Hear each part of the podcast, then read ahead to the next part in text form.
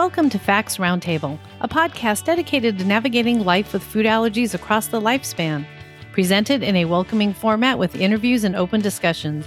Each episode will explore a specific topic, leaving you with the facts to know or use. Information presented via this podcast is educational and not intended to provide individual medical advice.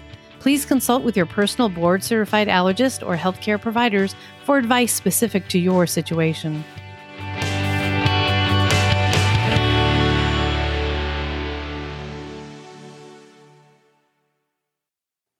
Hi, everyone. I'm Caroline Moassessi, and I am your host for the Fact Roundtable podcast. I am a food allergy parent, advocate, and the founder of the Grateful Foodie blog, and I am FACT's Vice President of Community Relations. Before we start today, I would just like to take a moment to thank the American College of Allergy, Asthma, and Immunology for their kind sponsorship of Facts Roundtable podcast. And please note that today's guest was not sponsored by the college or compensated in any way by the sponsor to participate in this specific podcast. Today, we're exploring how misinformation impacts social media and how you can avoid pitfalls and discover tips on finding medically vetted information with board certified allergist and social media guru, Dr. Dave Stukus.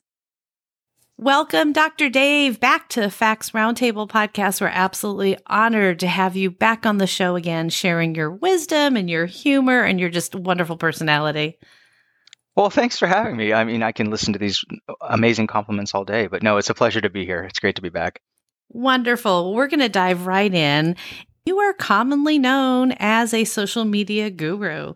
So, can you share with our listeners your medical background and then how you earned such an interesting title?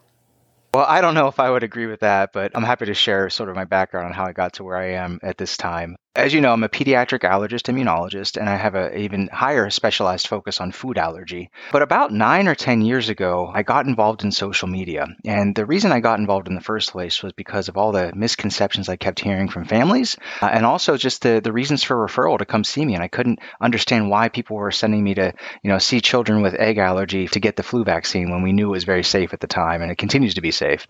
That started me down the path of trying to understand the origins of these misconceptions. And it was actually my brother in law who said, you know, Dave, you should take all the work you're doing on research and things like that and apply it to social media and you should join Twitter. And this was, I think, 2013. And I said, what the heck is Twitter? And then I, I looked into it and I said, you know what? I think there might be something here. So that's where I personally got involved. And I first got involved in social media. Now I'm, I'm on Twitter and Instagram. My handle is at allergykidsdoc what I do is essentially what I started with is I, I try my best to provide evidence-based information, combat misinformation, provide vetted resources for people to, to trust and follow. But then I applied my whole academic background. So when you go into allergy and immunology, you can go into private practice and see patients out in your own office in the community, or you can work at academic medical institutions. And I work at a pediatric hospital. What I do with my career is I do research and quality improvement, and I do my best to truly understand the world that we live in and try to apply that to what we do and then disseminate information. So I took the same approach to social media. And that started me on the path of we wrote a textbook a couple of years ago. We developed elective curriculum at our medical school. So every month we have students and even residents and fellows in training come rotate with us where we teach them best practices. I've held presentations and workshops and national meetings. Just, I love it. I think it's an important part to help educate all of our colleagues about the importance of using social media and proper ways to do that. Well, I'm a follower actually for years. I didn't realize it's been that long, but I am a, a, follower. And one thing I notice is you do a lot of myth busting. So, can you talk to our listeners a little bit about those posts that you really break up some data? Yeah, it's just common things that people hold very true to their hearts of th- this is the way I believe the world to be, and sometimes it's complete myths or misconceptions. So I just try to expose that and, and but also give the reason why. And it's a fascinating thing, Caroline. I've learned people really hold on to these myths and misconceptions as part of their identity. And when you start myth busting, you can make people feel pretty uncomfortable along the lines of, oh, by the way, 10% of people believe they have a penicillin allergy because they were told that, but 95% of those same people aren't actually allergic to penicillin. And then there's people that hear that and they say, wait a minute, I've been avoiding penicillin my whole life. And some random guy on Twitter is now saying that's not the case. So I try to provide context, I try to provide more information, but it's great. And I get a very favorable response. I just posted this week, actually, a wonderful follow up. Somebody sent me a private message and said, thanks to your post, I went and got evaluated. It turns out I'm not allergic to penicillin. I'm currently pregnant. This is going to be really important for me. So thank you. That is fabulous. And for listeners, I'll put in the show notes all of Dr. Dave's handles so you can follow him. He's really fun to follow. I'm biased, but you'll really enjoy it.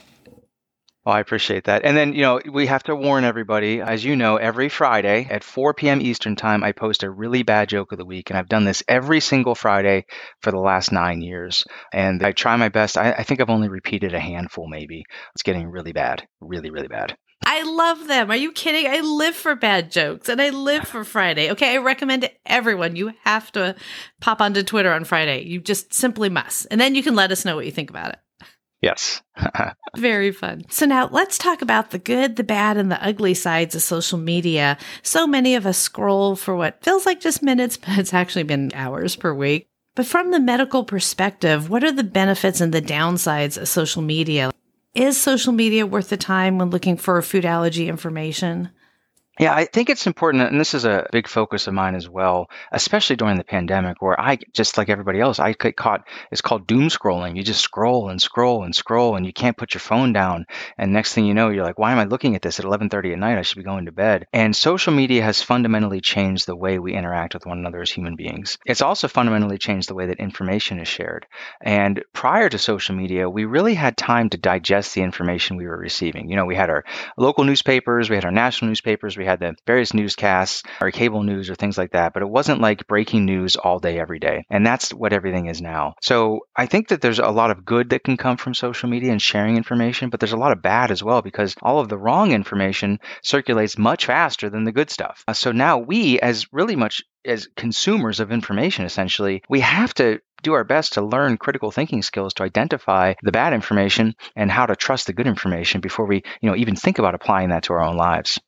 Thank you. I know it can get a little confusing too. I'll jump into bed and I'll start reading and then I'll grab my phone and then all of a sudden it's 40 minutes later and I have no idea where I've been and what I've done. Yeah, absolutely. And you know, the other thing that social media does is it creates this false equivalence. Everybody has an account, everybody has a voice, and there's a misconception that large numbers of followers, they have more influence, and some people feel that if you have a million followers that means that you must know what you're talking about when it may just be a celebrity or somebody else. So everybody's chiming in with medical information these days, and there's a lot of personal stories and anecdotes that sort of gain a lot of attention and and more traction, they get shared more widely. So if I'm posting information as a medical professional and somebody out there has no no expertise whatsoever and they're posting information that is completely different from mine and they happen to have a million followers, a lot of people are going to be more likely to believe them than they are me. And that's a real problem. So we have to address that and understand that as well. That is a real big challenge. So, diving actually deeper onto that topic, how does misinformation on social media impact a patient or a caregiver? And then, how do we avoid those pitfalls of the bad posts? So, just like you're mentioning, someone with a million followers, how do we vet this out? What do we do so we don't get sucked in? I think the most important thing that I can suggest to your listeners is just because you happen to read something on social media doesn't mean you have to change anything in your life. There's all these cognitive biases that impact how we navigate the world we live in, and one of them is called recency bias. Just because you saw that scary headline it doesn't mean that your risk has changed at all. And I see this every day in the office. I ask families, I always ask them, you know, have you changed anything in regards to your travel or dining out or social activities in regards to food allergies since I last saw you? And every once in a while, they'll kind of get real quiet and they'll say, well, yes, we no longer go out to restaurants restaurants. And I say, Oh my gosh, well, what happened? Did you have a reaction? Well, no, we didn't have a reaction, but we happened to watch this documentary that talked about fatality because they didn't declare their allergy or something like that. So now we no longer eat out. And I say, Wow, that's a really powerful thing for you to say, but that has no impact on you. That's not your story. That's not your expected outcome. And just because you happen to watch that documentary doesn't change anything about your actual medical condition. So I really can't impress enough upon your listeners about how important that is. It's just because you happen to scroll across something. And the second thing is, the more emotions that it generates in you, I think the more we need to take a step back and think about how real that is. There's really catchy headlines, there's catchy stories. Food allergy related fatalities are so tragic. You know, when they occur, these stories circulate across the world like wildfire, especially in the food allergy community. But that really gives a false perception of what the risk is because we only see a dozen or so fatalities from food allergy a year. When these stories circulate and we don't see stories about 5 million children with peanut allergy who successfully went to school that day and had no reactions at all, it gives this false balance. And if you read something and you get really upset about it, take note of that. I try to do that now as well, especially with all the COVID information of I have colleagues out there and I follow lots of medical professionals and there's extremists on both ends. So if I read something like, oh my gosh, that's absurd, I say, whoa, whoa, whoa, why do I think that? What's going on here? The truth often lies in the middle. Excellent advice, really precise. You mentioned recency bias. Can you explain that term a little more? Uh, our minds are, are, programmed to weigh information differently, and we tend to put lower emphasis on prior experiences or information. So if we read something 10 years ago, we're likely going to forget it. But if I read something today, just because I happen to read it today and it's recently input into my brain, my brain says this must be really important. Well, what if what I read today is just one small piece of information and there's a million pieces of information that actually refutes what I read today? My brain is still going to weigh this information more heavily because I just recently read it. Thank you very much for that clarity. Staying focused on the posts, what steps can a listener take if they believe a post actually has bad information? Should they try to report the post, contact the poster, or even post questions right in the thread to the poster about the statement? I think first and foremost, don't share it. If you think it's bad information, uh, one, you know, acknowledge that and say, okay, this is really bad stuff. Uh, and two, don't spread it. Don't give it any fuel. With social media, it's interesting. I get a lot of requests. People reach out to me, oh, Dave, combat this, combat that, combat this. And I, I take time, I look at all of them, and I look at the account that's sharing it, and I say, they have 25 followers. I'm not going to even address this. Why would I amplify their voice? It's going to die. It's irrelevant. Nobody's ever going to listen to this. And the more you keep it out there, the more fuel you're giving to it. So a lot of this stuff, you can just ignore and it goes away. Uh, but there are very prominent, you know, even physicians and, and medical professionals putting out bad information as well. So you could comment to them, you could report them uh, along those lines, or you could, better yet, combat it by sharing good information. And we can spend all day chasing our tails trying to track down all the bad stuff, but at the end of the day, let's control what we can control. I can't control the, you know, billion Facebook accounts or whatever it may be, but I can control what I put out there. Absolutely. So, now can you share ways with us on how to use social media to learn about food allergies and then how to find those vetted organizations or people to follow? How to find that good data? Yeah, I think there's many great ways to use social media for food allergy. One is through support. So there's wonderful communities out there of support networks where people are sharing, you know, recipes and and some tips on food allergen avoidance. But I do recommend a word of caution because there's also a lot of folks in these groups that are actually giving medical advice and they're actually operating according to outdated, non-evidence-based information, and that can really raise anxiety. So if you have a lot of anxiety surrounding food allergies and you go to a group of very highly anxious people, they're going to raise your anxiety level. And a lot of the families I meet in the office when I I talk about social media, I'd say 95% of them say, "Oh, I don't do that. I used to be on there, but it made me nervous, so I got rid of it." Uh, and they're better off for it. So that, I think there's a good and a bad to consider with those communities. The other thing is you can look at for vetted medical professionals. So there are, you know, dozens of allergists and immunologists and other medical professionals putting out good quality advice. There's advocacy organizations such as yours, which are wonderful for for giving great information. There's the professional organizations like the American Academy and the American College of Allergy, Asthma, and Immunology. So they're really good advocacy and professional organizations that put out vetted evidence based information that you can trust. Uh, and I would definitely start by following them and looking at their information. And then if you come across something you're not quite sure what to believe, you know, research it. See if you can vet that. Uh, are you finding that you look at this information and then everything else that you find is corroborating it? Okay, maybe we can trust that. But you have to do some homework, unfortunately. And on that homework, you mentioned evidence based information. Can you go into more detail on what that is for our listeners?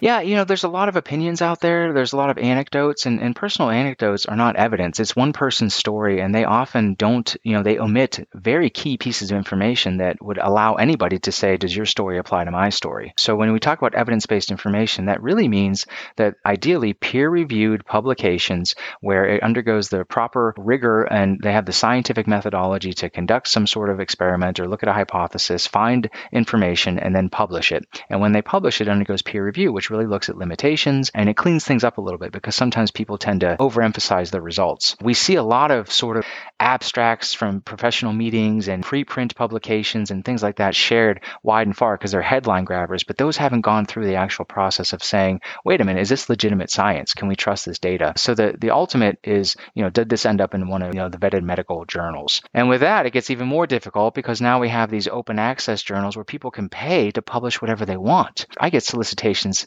20 times a day they say, "Oh, Dr. Stukus, would you mind, you know, submitting your great work to blah blah blah?" And by the way, it'll be $3,000 ours and we'll gladly publish this. That's a, that's a big no no. So that's really confusing if you're trying to figure this out. When we think about the evidence based information, the advocacy organizations and the professional organizations are unlikely going to post information or advice on their websites or on social media accounts unless it's gone through this sort of rigorous scientific process it can really be confusing and it can really be a minefield. So I really appreciate you trying to help us break this down because, eh, like you were saying, you get on there and it looks like it's a legit research paper or it looks like a legit post, but then actually you find out it really isn't. So now, looking at you specifically as a medical professional, are medical professionals held to a different standard than the average social media user? I sure hope so. I mean, this is me, and I'm vetted by my hospital, my institution. I'm not just representing myself, I am representing my institution that I work for. I'm representing the specialty of allergy immunology at large, as well as the professional organizations for which I have various appointments. So I try my absolute best to make sure I'm putting out good information and putting links to solid information as well. When it is my opinion, I will state as such because sometimes it is in my experience. And you know, I have that. I have 15 years of clinical experience of treating patients with allergic conditions. So I think that counts for something as well, but I have to frame it in that context. So yeah, I think you need to hold medical professionals to a different standard. Now, unfortunately, this has been in, in existence for years. There are some medical professionals that take advantage of that trust, and they will, you know, they'll sell products and services and try to make money off of using their background to promote non-evidence-based uh, testing or treatments or things like that. So we have to be wary of that as well. It really is the wild, wild west out there. And then one last thing, I hope everybody is well aware of the algorithms that are put in place on social media channels and how every time we click on something, it learns from that behavior. So all of a sudden, over time, all these different sites learn what we like to do, what grabs our attention, and they will drive content to support that.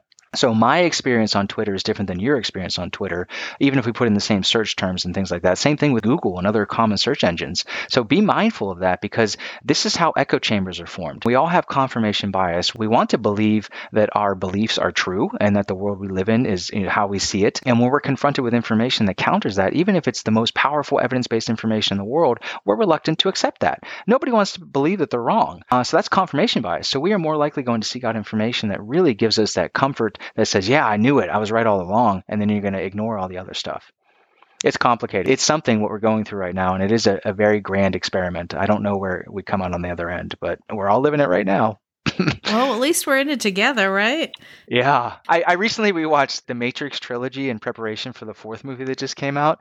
Oh my gosh. I mean, this was 20 years ago, but wow, they were like spot on. We are living in the Matrix. I mean, Facebook rebranded themselves Meta. That's what they're trying to do. And that's what we are right now. We're buried in our phones. We're buried in this this world that is not real reality. It's virtual reality where we're living. And wow, we just need to, to fully understand what's going on here so we can all navigate it properly. That is the key right there. Really being conscious and intentional and knowing what you're doing, what you're in, and then dialing it back to find that beautiful balance and going back to your doctor. At the end of the day, it doesn't matter what I see on social media or what I read anywhere. I still have to go back to my doctor because I'm a unique person with a unique condition with all these other factors laying in there. So it still all just rolls right back in.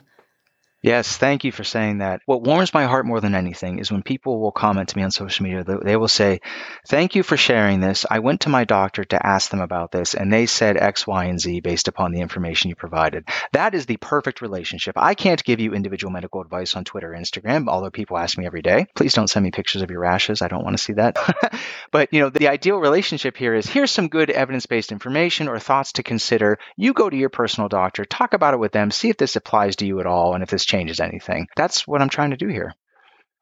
Well, we appreciate it. So, before we wrap up today, is there anything else you'd like to share with listeners?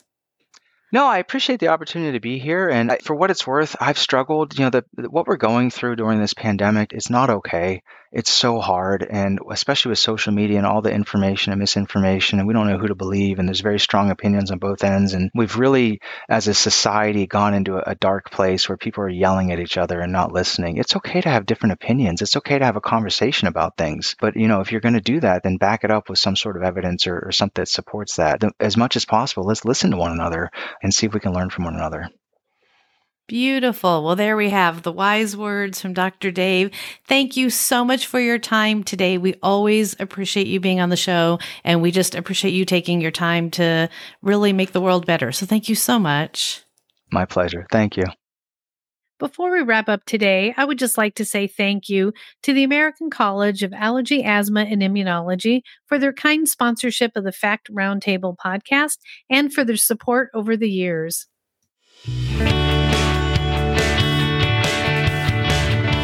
Thank you for listening to Facts Roundtable podcast. Stay tuned for future episodes coming soon. Please subscribe, leave a review, and listen to our podcast on Pandora, Apple Podcasts, Spotify, Google Podcasts, iHeartRadio, and Stitcher. Have a great day and always be kind to one another.